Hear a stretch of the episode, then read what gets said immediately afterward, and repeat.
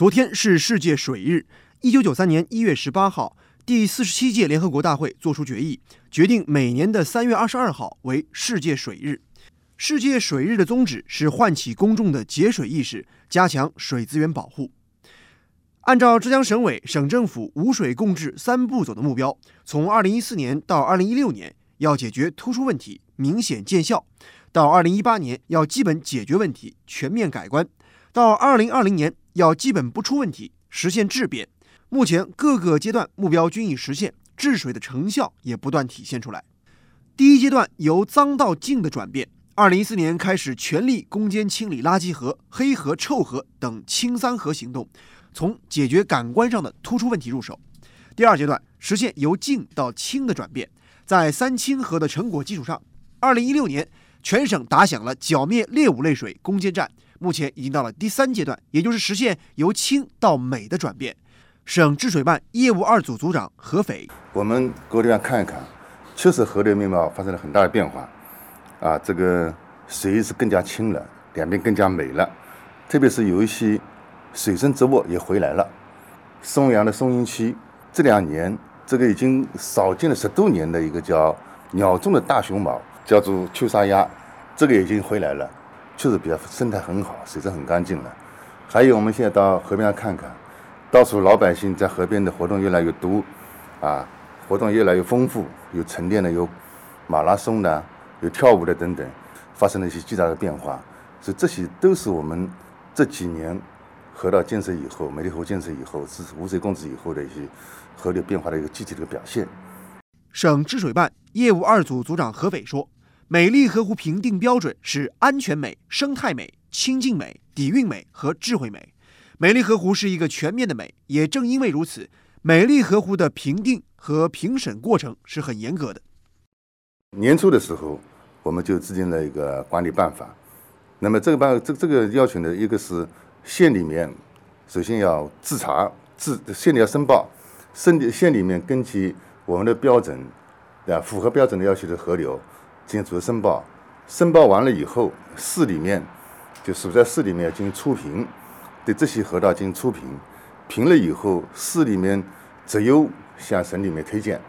就你这个市里面通过他初评以后，评了五条六条，往省里进行推荐。那么省里面呢，年初的时候就专门成立了一个美丽河湖建设与评选的一个专家组，就专门有个专家组的。这个专家组的人员呢。包含了不各行各业，有水利的，有环境的，有生态的，还有文化等等方面的专家。这些人呢，还来自于机关、科研单位，还有一些高等院校等等。所以呢，这些专家呢，我们在美丽河湖建设当中，就全程的参与他们建设，指导他们建设。在评比当中，通过这批专家来现场进行复核考核。所以呢，最终呢是来确定。省里面通过我们专家组现场核实以后，来确定我们每年的这个评比的美丽河湖的名单。浙江的美丽河湖创建是从二零一八年开始的，由浙江省水利厅负责实施。水利厅制定美丽河湖实施方案、建设指导意见和评价指南。二零一八年，全省共建设美丽河湖一百五十二条或个，覆盖全省所有的县市区。而经过评选，其中三十条成为了省级美丽河湖。到了二零一九年。美丽河湖建设列入省政府十大民生实事，由省水利厅和省治水办、河长办统筹推进。按照美丽河湖要实现全域化、高质量的要求，水利厅与治水办、河长办联合制定了美丽河湖建设行动方案，提出了百江千河万溪水美工程、全域大美河湖布局及任务。二零一九年，全省共评选出一百四十六条美丽河湖，基本覆盖了全省所有的市和县。针对不少群众关心的，为什么西湖等浙江省的著名的知名湖泊不在这次美丽河湖的评选名单之内呢？对此，浙江省治水办业务二组组长何斐说：“开展美丽河湖这个行动啊，主要目的是让各个地方在以后的河湖建设也好、管理也好，按照美丽河湖的标准去创建的，就是通过评比来促进这个河湖建设，包括我们现在是杭州的西湖。”包括嘉兴的南湖等等，这些全国是已经知名的湖泊，这些湖泊本身已经列入到五 A 景区啊、四 A 景区等都有了，所以当时呢，我们在原上评的时候呢，就这些在五 A 景区的、四 A 景区的已经有列入景区建设的，就不作为美丽湖来进行评比了。今年美丽河湖建设继续列入省政府十大民生实事，总体要求是美丽河湖得得到人民认可，得经得起历史检验。目标是力争要完成一百三十八条或各美丽河湖的建设指标。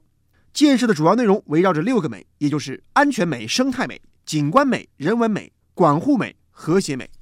同时，为了加快美丽河湖全域化的目标，省治水办提出了要启动两百个乐水小镇。一千个水美乡村建设，水美乡村是指水域安全达标、河流干净整洁、巡查保洁到位、人水和谐宜居的村庄或社区；乐水小镇是指辖区内的美丽河湖建设已见成效，河湖长治已全面落实，社会公众积极参与，涉水绿色产业有效发展，人水和谐相处的乡镇或街道。在省治水办业务二组组长何斐的记忆中，浙江开化的一个地方给他留下了深刻的印象。开化的一个叫马金溪，这条河流呢是在相当于是我们在源头了山区里面的源头。这个河边上呢是有一个下邑村，这下邑村原来这个地方呢是一个非常贫困的一个小山村，我们以前去过的，很穷，而且这里面呢有脏乱差很。这个老百姓呢当时都是靠山吃山的，滥采滥挖，包括河道里面的一些那个河卵石啊、采砂乱采，河道里面千疮百孔。那么这几年，这个修眉山村建设，我们的美丽河湖建设当中以后，他们呢，这个专门打造了，把这个下一层这条马金溪呢，打造成一个叫水清、岸绿、景美的一个生态河道。这个现在去看了看以后呢，他们专门接待了一个游客接待中心，包括有水上的玩乐区、休闲的垂钓区，包括刚才这视频里面的一些跑步的一些绿色，这个这个这个绿道等等，对吧？都有。还有精品的农业的种植区等等，还专门新建了一个汉唐的传统文化体验馆，等于就是把美丽乡村跟美丽河湖，与农村的一种休闲的一种运动，都结合在一起了。二零一八年的时候，这个村里面接待了游客二十多万人次，这个旅游营业收入达到一千两百万。作为一个小村庄来讲，一年的旅游收入一千两百多万，那是不得了的事情。何斐说。每个人对于美丽河湖都有他们很具体的期望。其实，老百姓对于美丽河湖的一个重要的需求就是能够和水亲近，而他自己对于美丽河湖的理解是：这条河湖在满足安全、生态和景观美的前提下，要有自己的特色，让人记得住；要和周边的环境所在的区域文化相呼应，有自己的故事。不管是古代、近代还是现代，都要能够讲出这条河湖的故事。而展望未来，到二零二零年。浙江省要努力打造一百条县域美丽母亲河，结合美丽城镇建设，打造一千条或片的集镇的美丽河湖，结合美丽乡村、千村精品、万村景区建设和古村落保护，打造一万条或片的乡村美丽河湖，以美丽河湖来串联美丽乡镇、美丽乡村、美丽田园。形成全省一村一品一水景、一镇一韵一水乡、一城一画一风光的全域大美河湖新格局。民生交流记者子文报道。